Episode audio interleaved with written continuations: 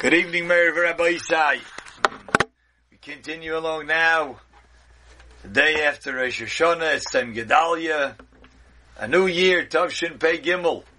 And we're learning Musa once again. Ah, no greater way to show Hashem. We want to purify ourselves. We want to become better.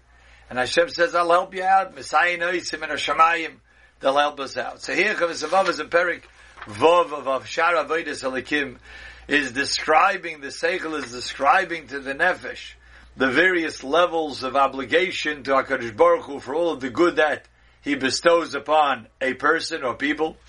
And He gave four different categories. And now, we begin here with, at the end of Perik Vav, where the, the, uh, Seichel is, uh, finishing off. He's, his closing words in this, uh, long-winded explanation of the four categories, which he began this Perik with. This is what he ends off with. He says, since it works with the whole hierarchy, that Hashem gives all of humanity goodness. And then He gave Klal Yisrael. And then He gave a particular Shavit in Klal Yisrael. Then He gave a particular Mishpocha in Klal Yisrael. And even within Mishpocha, you have individuals who receive goodness from Hashem. And in each one of those categories, it behooves them to repay HaKadosh Baruch Hu for all of that. He says, V'alkein, hayu ha'chasidim Rishonim, the earlier pious great people, when anything good would happen to them, in other words, good probably means out of the ordinary good, they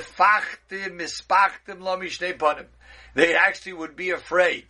In other words, they would be concerned on two accounts. First of all, when something great would happen to them, first of all, they would be afraid and concerned because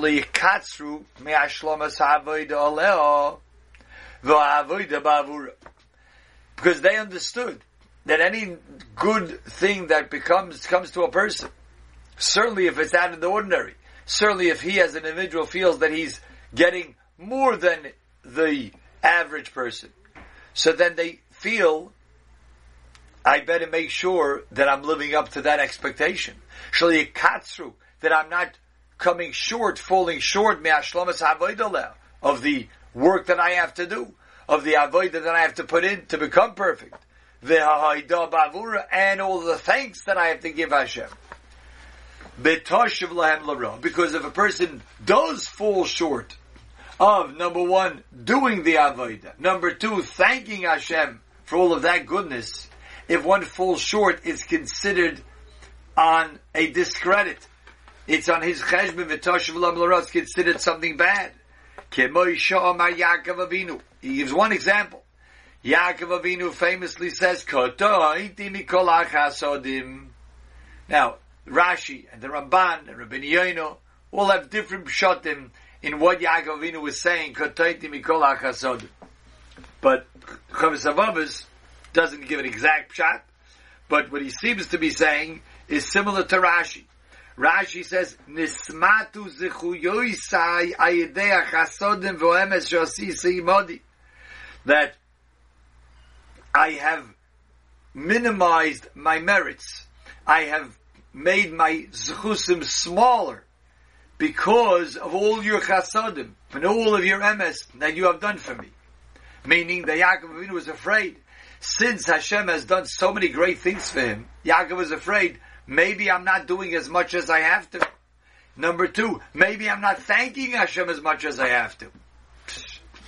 I mean, this is the way it is by, by Chasidim, by Tzadikim. They're always afraid, maybe I have to do more. Now, of course, it doesn't hamper them from doing what they have to. It really propels them further. And as we have to know about, every person has to know themselves, if he's going to think in these terms and then just make himself so agitated and so nervous that he's not even able to do what he's obligated to do, forget about any extras. And obviously that comes from the Yetzer Hara. But the, but when Yaakov Avinu says, "Oy kataydim l'chasadim," he means, I must do more. And he felt he's able to push himself to do more. So that's why the Chasidim Rishonim were afraid. If I get good, that's it. It, it obligates me more. I must thank Hashem more. V'hasheni. And secondly, and this is one another thing they were concerned about, shaloyeh gemula boirei al avodosam. And as they were concerned that I hope this is not in response for the good that I've done already. And as I hope this is not payment for all of the great mitzvahs that I've done, Hashem is paying me in this world. The Hasheni, what the second thing that concerned them when something good would come their way, is there shouldn't be payment from Hashem on their avodah they do. And what will happen then? And it will take away from their reward in the next world. Like the early commentators have explained on the pasuk, u'mishalem l'soinov elponov la'avidai. This is a pasuk in the end of Parshas Vaschanan, a clear and explicit pasuk in the Torah that says Hashem mishalem, He pays l'soinov, to His enemies, and as to those who Rishayim, those who don't appreciate Hashem. And they do wrong, but there are some good things they do. There are some mitzvahs they do, and Hashem has to pay back everyone who does a mitzvah. So Hashem pays them back el ponov, to His face, meaning ahead of time, right now. Hashem says, I'm not going to wait to pay Him back in Olam Haba. I'll give it to Him right now. Why? Leha'avidai, to destroy Him in Olam Haba, to destroy His slate that He doesn't have any more merits. When He comes to Olam Haba, Hashem says, I have to pay Him back. I'll pay Him back. You know, the Mosh, the Chofetz Chaim gives a gavaldige moshel in Shem Olam. There was the wealthy person in the town, and he had one daughter. He was marrying off the daughter. Oh, it's going to be the, the party of the century. And of course, he invites all of the Chashuvim and all of the rich people and all of the people from the town. But he also has a lot of employees because he owns so many different factories. He owns, and he has a lot of employees that he employs, but the low class people, that, and he feels bad. He, you know, they're going to hear about the wedding that he wants them to come to. So, Chofetz Chaim says, what does the wealthy man say to himself? Listen, I have to, I can't not invite them. That wouldn't be proper. So, he sends them an invitation that you are invited to this wedding party at three o'clock in the afternoon. And at three o'clock, they come, and they're there, and they get, they get food, and they get drink, and they get drunk. And they're living it up. They don't realize exactly, not, not everybody's there yet. They don't realize this, they realize the ceremony wasn't performed yet. They're enjoying it. And then, when a few hours go by, and uh, the rich man, the balabaya, says, okay, I think everybody had their fair share and fill. It's time to go. And he says it's goodbye to them. And they go home very content and happy. And then, at seven o'clock, the other invitations had gone out for seven o'clock, and all of the chashuvim and all the dignitaries and all the people from the town, they came and enjoyed the real wedding. Huh, what a beautiful mashal. Says the Chofetz Chaim, the same thing is with the Rishayim. U'mishalim l'soinav elponav la'avidah. Hashem says, I have to pay them. And they did good things for my world. They did mitzvahs. But they're low-class people. They don't deserve to be uh, earning the reward in Alam Abba with all the chashuvim and the dignitaries. So Hashem says, I'll make them a party over here, and they'll have goodness in this world, and they'll enjoy it, and they don't know a thing. They think this is the real thing. They're enjoying the party. Then Hashem says, okay, the party is over, it's time to go home. And they go home without a clue. And then Hashem starts the real reward on the Mabah. So, Chasidim and Rishayim and Tzadikim, they want the real re- the uh, reward. They want the real banquet in Olam Haba. So if they get any goodness in this world, again, out of the ordinary, something that, why did Hashem sort of send this my way? They're concerned.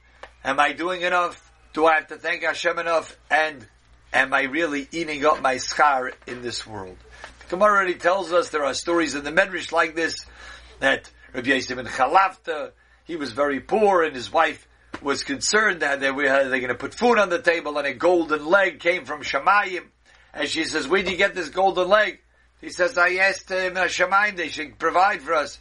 So she says, uh, no, no, that that can't be, because your table in Shamayim only going to have three legs instead of four if you have it over here.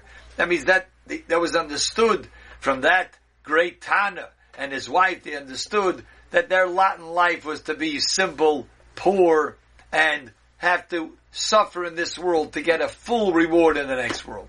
And that's why Tzadikim, when they have very little in this world, they're quite content, because they know they have such such little reward in this world for all of the great things they do. They don't fool themselves. They know they are doing mitzvahs properly. And if Hashem is holding back all of the bounty that He can give them, must be it's being stored up for the next world. Most of us are not as pious as that and say, yeah, it's okay, I'll live very, very frugally to the point of suffering over here, because save it all for the next world. That is a high level. Truth be told, and, and everyone in their level. But the Rambam tells us in Hilchos Tshuva, the Rambam says that there is a way of getting Olam Hazeh in this world, meaning getting not what he calls reward for mitzvahs, but getting goodness and bracha in this world.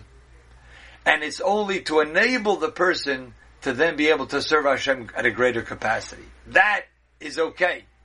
That type of is uh, goodness is not payment, is not gemula reward, but rather it's bracha. And bracha a person can ask for. Like we're asking now during the days of Aseres Yemei Tshuva, Zorcheinu L'chaim Melech Chofetz Chaim. Hashem, you want a life. You want us to have a good life. Chosveinu B'Sefer HaChaim, write us in the book of good life, Lemancha Elikim Chaim. For your sake. And others, allow us to have the goodness and to have life and health and all of what's the goodness that we're asking for on Rosh Hashanah and Yom Kippur, lemanch, in order for us to be able to serve you properly. That's okay. So this is what the Kavisavav tells us. Givaldik.